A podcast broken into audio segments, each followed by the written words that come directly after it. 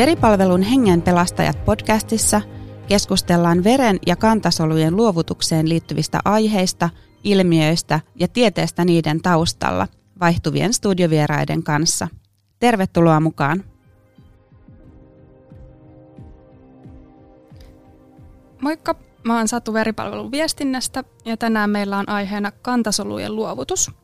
Vieraana on Joni Meramo. Moikka Joni. Terve, terve. Joni, sulla on omakohtaista kokemusta kantasolujen luovuttamisesta, eikö niin? Joo, yhdeksän vuotta sitten niin pääsin luovuttamaan kantasoluja.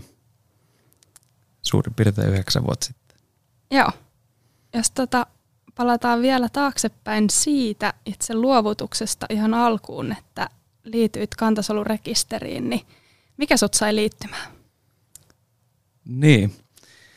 No enkä kertaa mä kuulin silloin yhdeksän ja puoli vuotta sitten tästä rekisteristä, että mun kaveri kertoi tällaisena kesäpäivänä, että tällainen rekisteri on olemassa ja sinne haetaan nuoria miehiä ja meitä tuli useampi kaveri sitten ulkona ja sitten me innostuttiin tästä ihan, ihan täysin ja, ja muutama viikko sen jälkeen, niin olisiko meitä sitten kymmenen kaverusta tullut just tänne Kivihakaa liittymään sinne rekisteriin.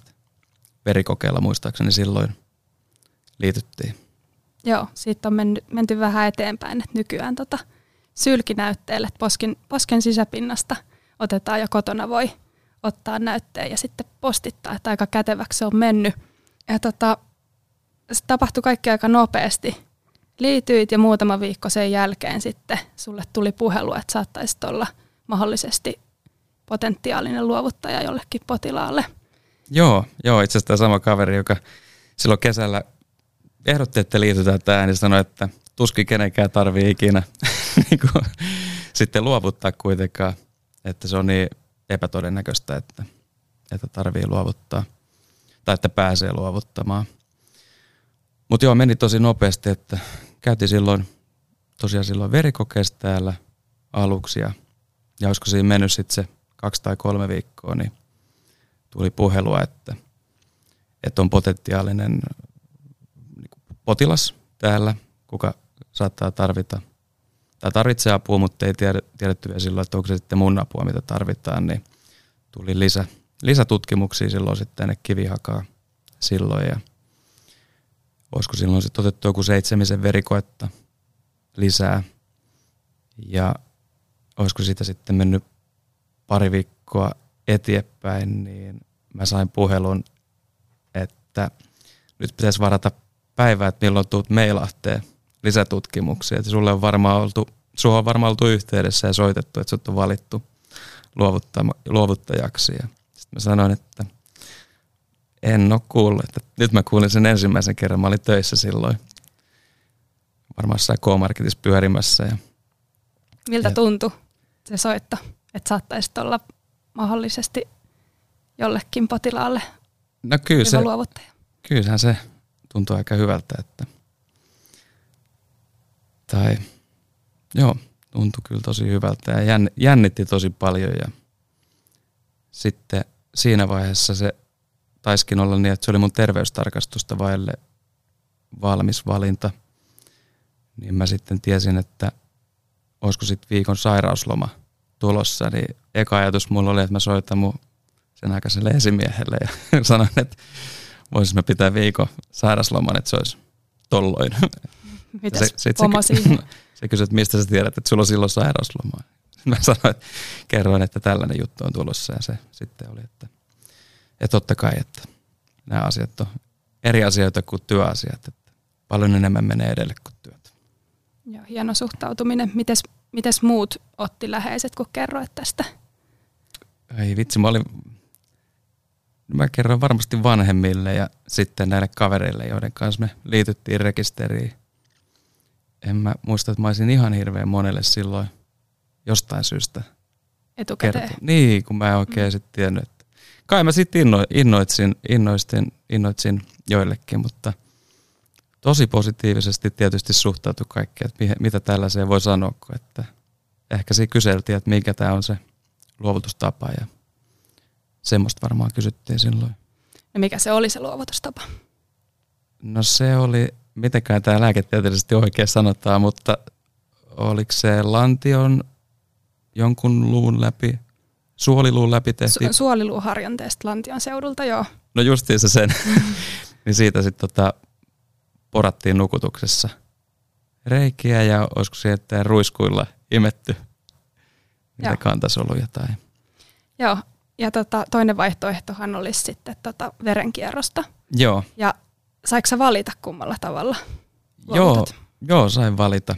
Muistaakseni sain valita, mutta se oli mulle aika helppo valita, koska silloin kun mä tulin ensimmäistä kertaa antaa lisänäytteet tänne kivihakkaan, niin mun oikeasta kädestä ei saatu verta ja sitten vasemmasta kädestä niin piti sitä ää, niin kuin piikkiä vähän pyöritellä siellä verisuonen sisällä. Mä yhtään tykä, tykkään noista tota, piikeistä, niin...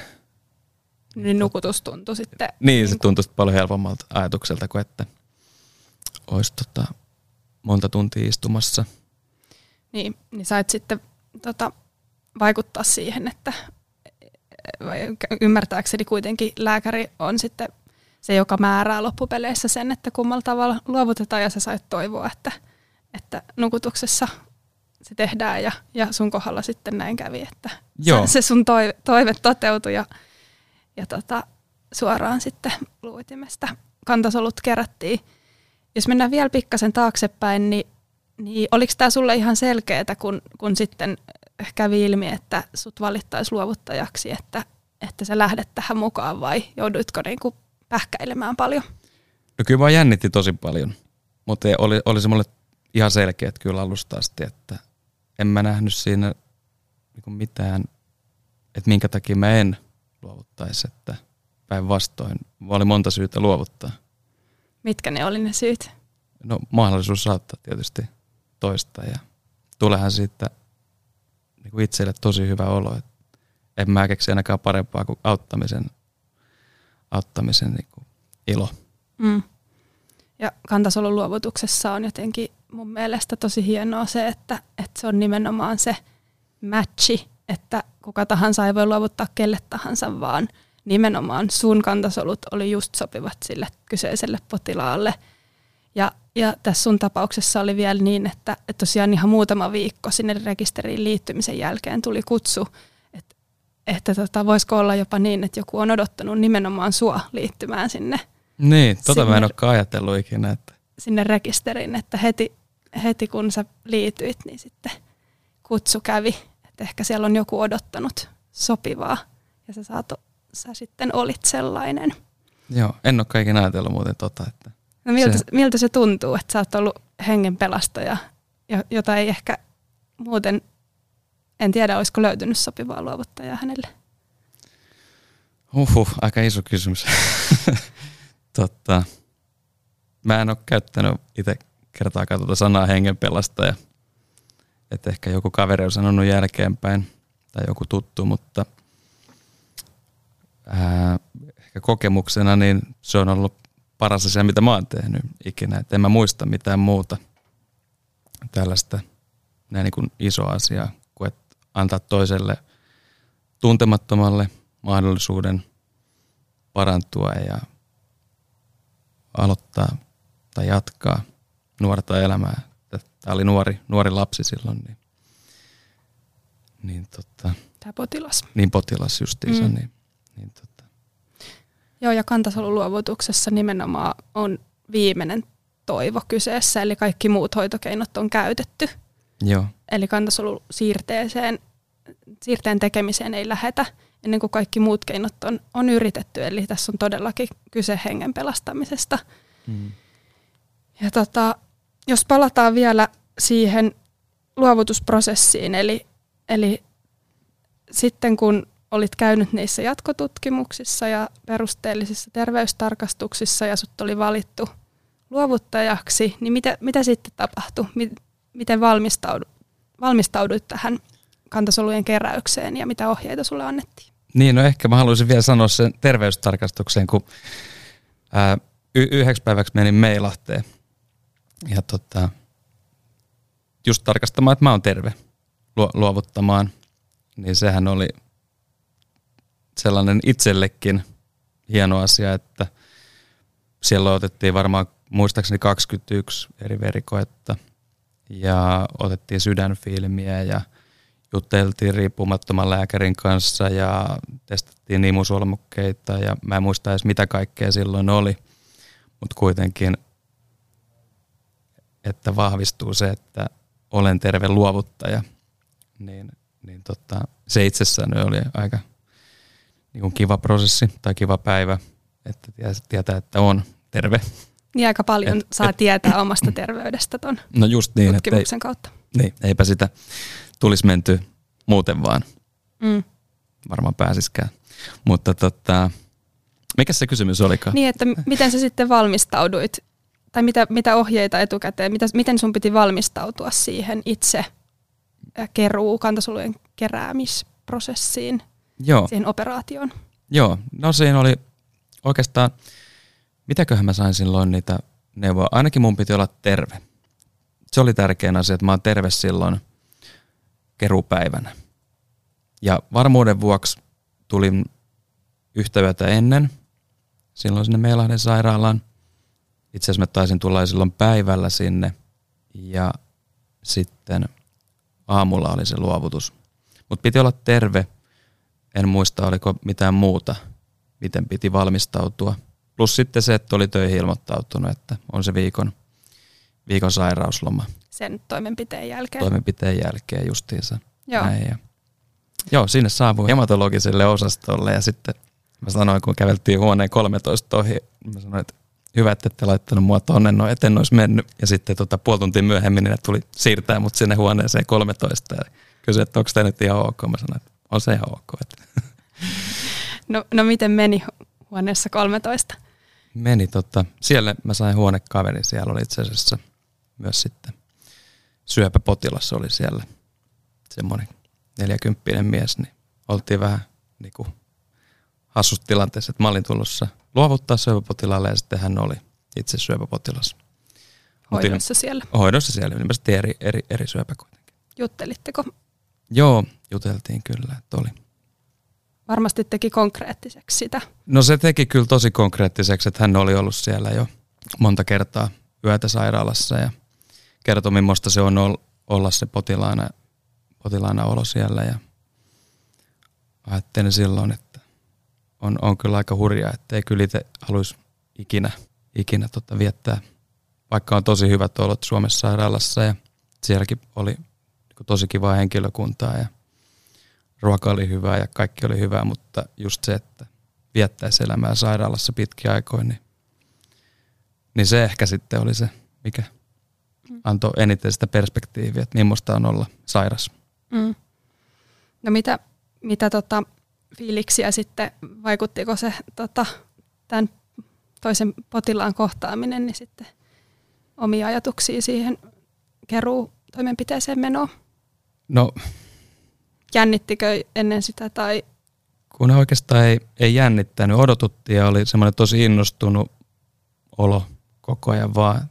Se on tosi jännä, että että joku tekee kuolemaa ja sitten itsellä on innostunut olo, niin sitten on vähän hassu sanoa oikeastaan sitä ääneenkin, että on niin kuin, mitkä ne omat olot on siinä. Mm. Että voiko mä olla iloinen, kun toinen ei ainakaan ole iloinen. No ehkä se on iloinen siitä, että saa apua, mutta kuitenkin se äänen tilanne on aika kurja. Niinpä. Miten, tota, mut miten se toimenpide sitten meni? Mitä, kun heräsit sitten nukutuksesta, sähän et varmaan tiedä, miten siellä – nukutuksen aikana meni, mutta kun heräsit, niin mitä fiiliksiä ja tuntemuksia, sattuko sua? Niin, no se oli ensimmäinen kerta aikuis siellä, kun mut oli nukutettu ja ehkä se meni siinä huumassa, että se oli tosi positiivisella tavalla sekaava olo korvien välissä koko sen nukutusjuttu. Ja ei kyllä sattunut sen, sen siellä heräämössä laisinkaan, että oikeastaan alaselkään sitten tuli kipui vasta seuraavana yönä – ei, eikä nekään ollut sillä pahoja kipuja, vaan se oli semmoista kolotusta, kolotusta enemmän, että aika vähän tuli nukuttu silloin seuraavan yönä, että läppärillä meni, läppärillä meni aikaa, mutta ei ollut kyllä mitään pahoja kipuja, että semmoista vähän ikävää jomotusta ja kolotusta vaan. Joo. Ja se itse asiassa, olisiko se sitten kestänyt yksi, kaksi, maksimissaan kolme päivää, mutta koko ajan lievenemään suuntaan. Niin ja viikon verran olit sitten sairaslomalla sen jälkeen. Joo, tasan viikon oli sairauslomalla, että silloin töissä piti nostaa, nostaa painavempia asioita niin varmuuden vuoksi, mutta ehkä se voi nyt paljastaa jo, että kyllä mä sitten sen viikon päätteeksi meni futisturnaukseen pelaamaan. no mutta se on ihan hyvä, että ei ollut sen, sen pidempi toipumisprosessi sitten sun kohdalla Joo. toimenpiteestä. Joo, että aika, mun mielestä aika helppo, helppo itselle. Kiva kuulla. Tota, miten luovutuksen jälkeen, niin, niin kun ihmiset on saanut tietää tai olet kertonut, että olet luovuttanut, niin miten siihen on suhtauduttu? Joo, tämä onkin, tämä onkin hyvä kysymys. Että ehkä vaikein ollut tässä koko prosessissa miettiä, että niin kuin siitä, että on liittynyt siihen, että on luovuttanut, niin sitten sen jälkeen, että miten tästä puhuu ihmisille, koska kun kertoo, että on luovuttanut kantasolurekisteri, ää, on luovuttanut kantasoluja, niin sitten se, oikeastaan se tarina alkaa siitä ja sitten joku kysyy, että mikä se on ja sitten kun kertoo, niin sitten käy ilmi, että pelastanut jonkun elämän, niin sitten ei ole kaikille ehkä halunnut lähteä kertoa sitä tarinaa, koska se kuitenkin, no olen suomalainen, niin sitten vähän kuin itse nostaisi alustalle.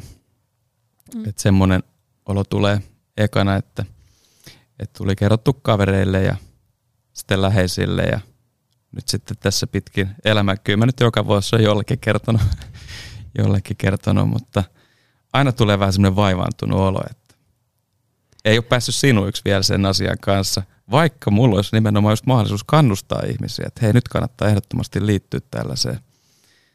Niin, niin. No miten, miten ne ihmiset, sit kun sä oot, jos sä oot vaatimattomuudeltasi kertonut sitten, niin, tota, niin miten ihmiset on suhtautunut, miten ne on sanonut? Niin.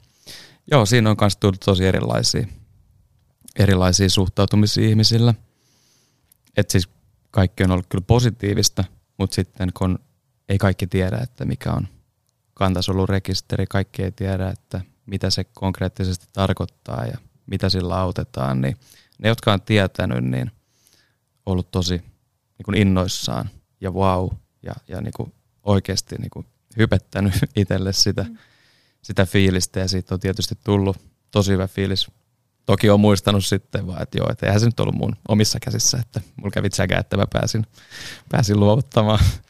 Sä sanoit ihanasti, että sulla kävi tsäkä, että sä pääsit luovuttamaan, niin niin sä todellakin siis tunnut ajattelevan niin, että, että oli tuuri, että sä pääsit luovuttamaan ja nimenomaan pääsit. Oli, oli. Käytät näitä termejä. No just näin, että paras teko, mitä on elämässä tehnyt ja sitten tota, sekin oli vielä tuurilla.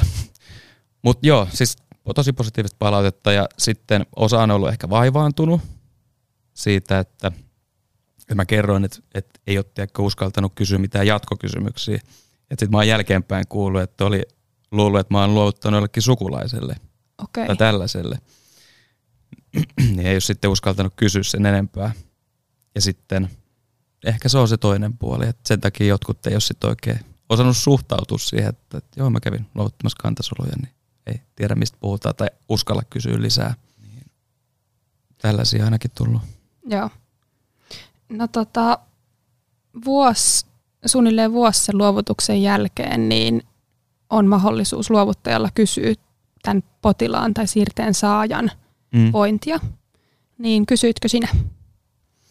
Joo, mä kysyin varmaan puolitoista vuotta sen jälkeen. Mä luulin, että se oli kaksi vuotta ja sitten mulle kävi ilmi, että se oli vuosi, niin sitten mä laitoin viestiä tota veripalvelulle ja kysyin, kysyin, että en mä epäröinyt hetkeäkään, vaan halusin tietää, että miten siellä. Mitä sä sait kuulla silloin? No mulle vastattiin, vastattiin sähköpostilla, että, että sen aikainen potilas voi hyvin ja ei ole tota, on, mitäkään se sana, sanamuoto meni, tauditon, vai mikä, joku vastaava oli se sana, niin joo. Miltä se tuntuu kuulla, että potilas voi, voi hyvin puolitoista vuotta sulta saamien kantasolujen jälkeen? Niin, totta kai se tuntuu tosi hyvältä, että mä en ollut edes valmistautunut, että mitä jos se olisi joku ikävä uutinen, mikä sieltä tulee. Mm. Se olisi varmaan tuntunut ikä, ikävältä tietysti. Mutta niin, tosi hyvältä se tuntui. Joo. Ja Onko sä ajatellut tätä potilasta sen luovutuksen jälkeen?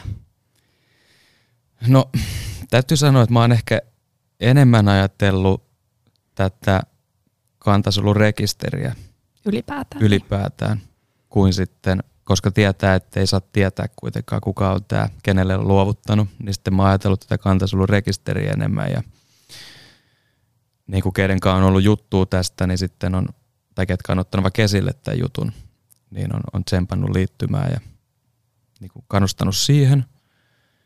Mutta kyllä nyt siis joka vuosi on käynyt mielessä kuitenkin, että mitäköhän tällä potilaalle menee, mutta ei siihen ole kuitenkaan sitten ehkä takertunut ajattele, koska ei voi saada tietää. Niinpä. No jos se olisi mahdollista, niin haluaisitko tavata? Mm. Suomessahan ei tosiaan, että on kyse tuntemattomalta, lahja tuntemattomalta tuntemattomalle, mutta jos se olisi mahdollista, niin haluaisitko tavata potilaan? Se pitäisi olla aika pyytteetön tai semmoinen, semmoinen tapaaminen, että mä haluaisin tietää, kuka se on. Mä en tiedä, haluaisin mä tavata. Jos voisin mm. katsoa ikkunasta ulos ja mulle osoitettaisiin, että hän on, hän on tuolla, niin se olisi ehkä hauskaa. Riittävä. Joo. Niin, riittävä. Ja siinä mielessä totta kai olisihan se kiva tavata. Mutta sitten mä en tiedä, että olisiko hänen mielestään kiva tavata. Mm. Ja että kuitenkin kun puhun, että on, on sattumalta päässyt tähän näin, niin en mä tiedä, mitä hän ajattelisi sitten tapaamisesta. Niin. Varmaan, että pitäisi olla kiittämässä tosi paljon tai jotain, mutta kun ei, ei pidä.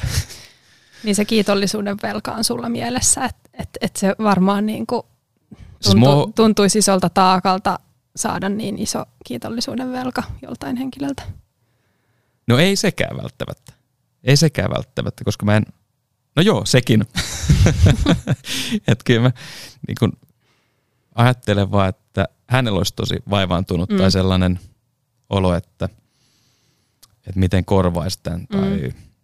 miten pitäisi sanoa mulle tai... Mutta kun ei mitään tarvitse. Mm. Niin, sä puhuit tuossa, että, että oot kavereitaskin äh, pyytänyt liittymään ja kertonut ylipäätään tästä kantasalurekisteristä, niin, niin mitä, sä oot, mitä sä oot sanonut ja miten sä, mitä sä sanoisit jollekin, joka haluaisi ehkä liittyä, mutta ei ole vielä uskaltanut tai saanut aikaiseksi?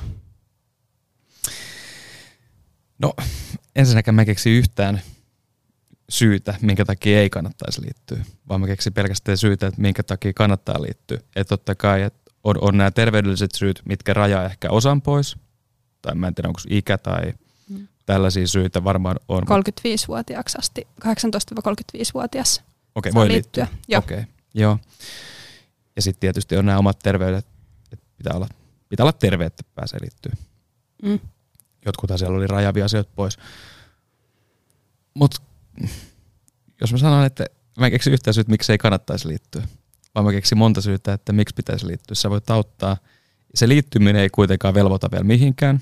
Sitten tulee jo hyvä fiilis, kun sä liityt potentiaaliseksi auttajaksi. Sä laajennat sitä rekisteriä. Siellä on enemmän mätsejä, mitä enemmän siellä on ää, rekisterissä henkilöitä. Sitten tulee jo hyvä fiilis. Ja sitten, jos joku liittyy sen takia, että sä oot liittynyt, siitäkin tulee hyvä fiilis. Ää, jos sä pääset luovuttamaan tai potentiaaliseksi luovuttajaksi ja sitä kautta luovuttamaan, sitten tulee äärimmäisen hyvä fiilis. Ja se, koko, se fiilis kantaa niin kuin koko loppuelämän, että en mä sitä unohtanut mihinkään ja että jos on vähän huono päivä, mä lukea se sähköposti, minkä mä oon saanut tai mä voin jutella jonkun kaverin kanssa tai niin kuin muistella tätä asiaa. Niin, niin kyllä mä luulen, että se kantaa sitten koko loppuelämän. Nyt on mennyt yhdeksän vuotta ja enää mun fiilikset ole haalistunut mihinkään, päinvastoin ne vahvistuu. vahvistuu. Entäs jos jotain pelottaa se toimenpide, se kantasolujen keräys, niin mitä sä sanoisit tähän jännitykseen liittyen? Sulla kerättiin tosiaan nukutuksessa Niin, sieltä Lantion seudulta, niin sä tuossa kuvailit, että, että kaikki meni hyvin. mm. Niin mitä jos jo- jotain vielä jännittää se toimenpide, ettei uskaltaisi sen takia liittyä? Niin, no mä, niin, mitäkään tuossa voisi olla sitten jännitettävä siinä toimenpiteessä. Ehkä nukutus on ainoa, mitä voi jännittää, että ei mua jännittänyt mikään muu ainakaan. Ja sitten kun siinä on se toinen vaihtoehtokin nukutuksen lisäksi, joka on, mikä se olikaan? Suoraan verenkierrosta. Suoraan verenkierrosta, eli ei tarvitse nukuttaa. Hmm. Niin tota, on kuitenkin kaksi vaihtoehtoa, mitä punnita ja näitä voi sitten punnita myöhemmin. Et tärkeintä on vaan, että liittyy siihen rekisteriin ja pikkuhiljaa antaa virran viedä sitten. Niinpä. No, mitäs jos sua pyydettäisiin uudestaan? Tää löytyisi joku toinen potilas, joka tarttisi just sun kantasoluja ja saisit sopiva luovuttaja, niin mitä sanoisit? No mä olisin valmis jättää Suomen lyhyen kesänkin väliin siinä, että kyllä mä haluaisin, haluaisin ehdottomasti. Tai siis on, niin kuin siis mä oon oikeastaan mä oon odottanut, että pääsispä uudestaan luovuttamaan. Hei, kiitos Joni, kun olit tänään täällä juttelemassa kantasolujen luovutuksesta ja kiitos, jos jatkat tärkeää työtä rekisteriin liittyjen rekrytoimiseksi, sitä tarvitaan. Kiitos paljon, oli tosi kiva olla juttelemaan.